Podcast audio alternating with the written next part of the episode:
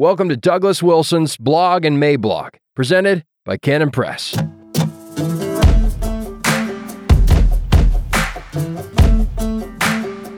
Affection for Israel as Biblical Requirement.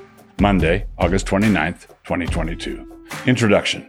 This could be regarded as one of my periodic forays into the tangled thicket of what gives with Israel. You are to imagine it as me putting on a gray coat and blue trousers in order to walk between the lined up armies on the eve of Gettysburg as my penultimate and earnest plea for peace. In order to demonstrate the need for this post and others like it, I'm going to leave the comments open, at least for a bit. There will no doubt be some who engage with my arguments, disagreeing like gentlemen, which is greatly appreciated, but there will also be others who, despite my giving away the nature of the test here, will be unable to contain the vitriol. Budgeting for all that, there are still some very thorny and very challenging issues involved in all of this, from soteriology to geopolitics. So let's get to it. What set me off this time? I just finished reading the Magna Carta of Humanity by Os Guinness, a writer I've long appreciated and admired, and I'm currently finishing up Christian Nationalism by Andrew Torba of Gab fame and Andrew Isker. In many ways, these gents are attacking the same target, that target being the spirit of the revolutionary and progressive left. But there's one area where the divide between them could not be wider. That divide, and you guessed it, has to do with Israel. Guinness argues that we are in a moment of true crisis in the West, which is true enough, and I like how he frames it as a choice between the spirit of 1776, the way of liberty, and the spirit of 1789, the way of bondage. These dates are, respectively, the dates of the American Revolution and the French Revolution, which he rightly sees as mortal enemies. They are two different paths to two different places, liberty and totalitarianism, respectively, and so they are utterly at odds. Quote, America cannot endure permanently half 1776 and half 1789.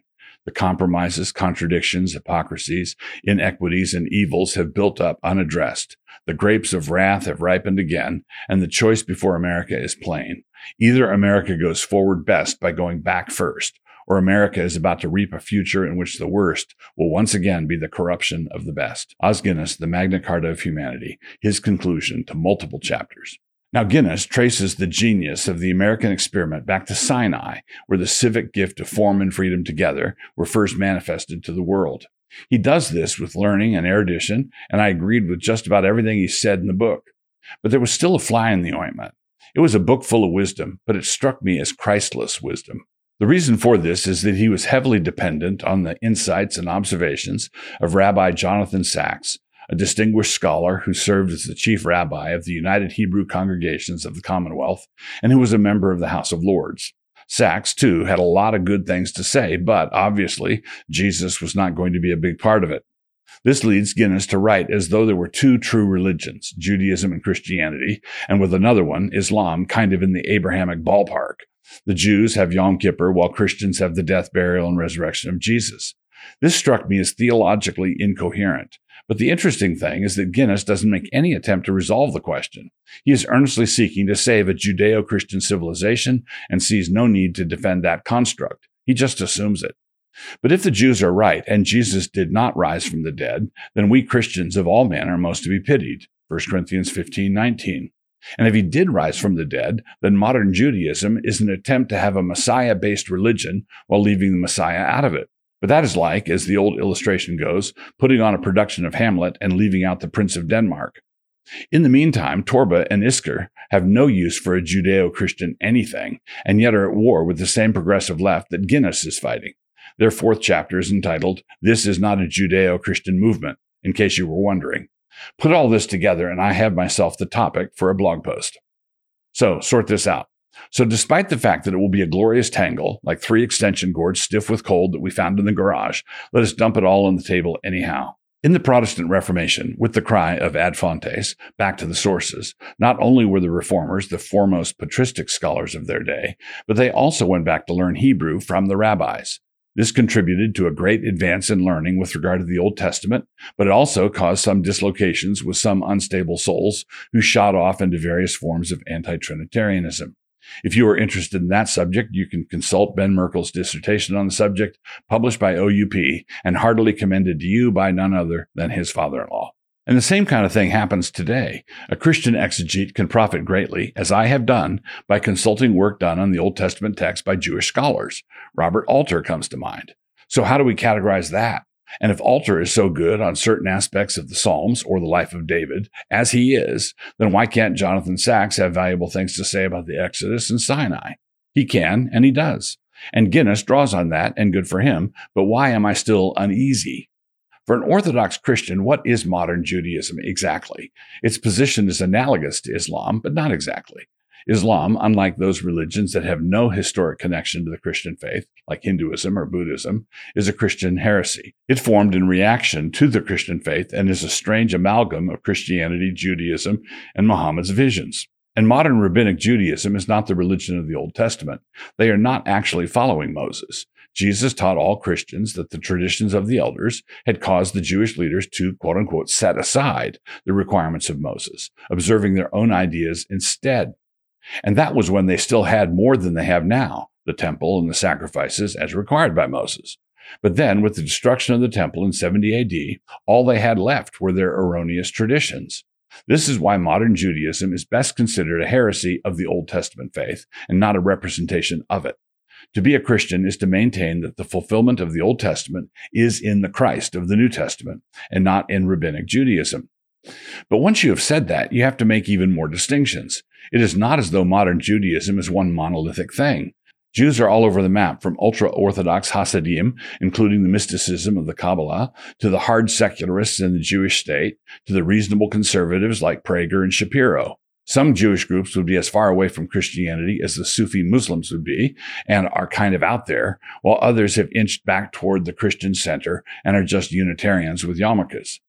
To illustrate, to keep things within the Sabbatarian world, if I say that Seventh day Adventism is a heresy, it does not follow from this that every Adventist is out there doing nefarious things. Some of them can get really legalistic, and some of it can get really weird, doctrinally speaking, as happens within Judaism. But a lot of other Adventists just go to med school at Loma Linda and do a superb job as your family pediatrician, keeping your kids healthy. And this is where I would want to push back on an element of what I'm seeing in the Torba Isker book. They see correctly that Guinness is wrong about modern Judaism as just another form of biblical faith. Talmudic Judaism really was a distortion of God's word. But you can't really draw a straight line from that to various modern ills like communism, environmentalism, globalism, and the like. A number of Jews went that direction, sure enough. But some other Jews went on to carve a cure for cancer out of a bar of soap, which made all the anti Semites even more irritated. In other words, the Jews are a high performance people, and so when they are bad, they are really bad. But enough about the Frankfurt School. And when they are good, they are really good. But good or bad, just like the rest of us, they all need Christ.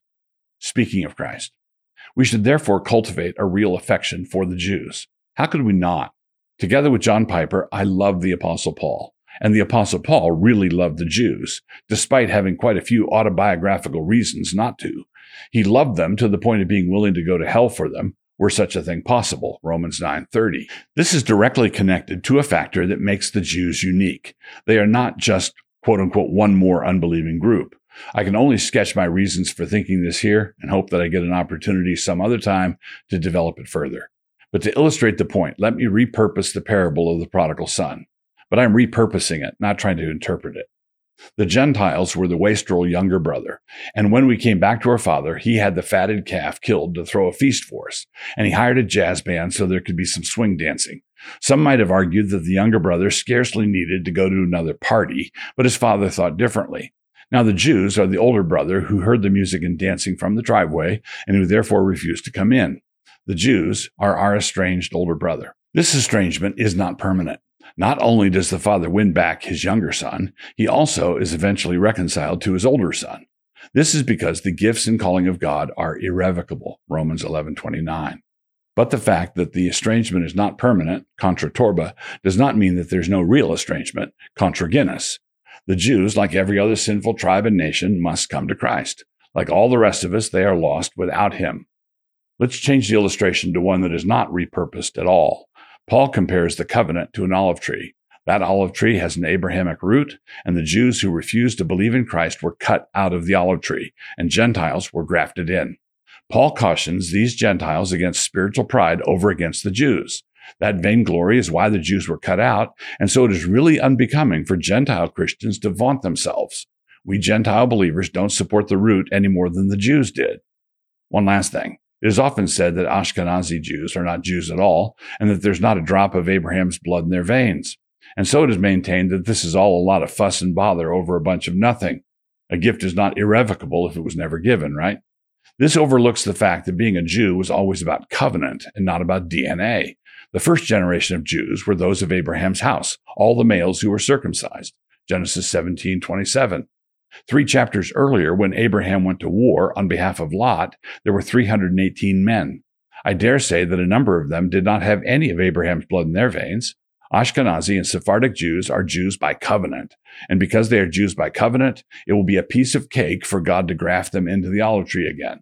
I mean, if he could graft the Scythians into the tree in the first place, Colossians 3.11, he can graft in anybody, especially the natural branches, Romans 11.24. So pray for the conversion of the Jews. The party's now in full swing, and we are enjoying it, but we still keep looking past the curtains out to the driveway. Dad is still talking to him. If he comes in, the party can really start.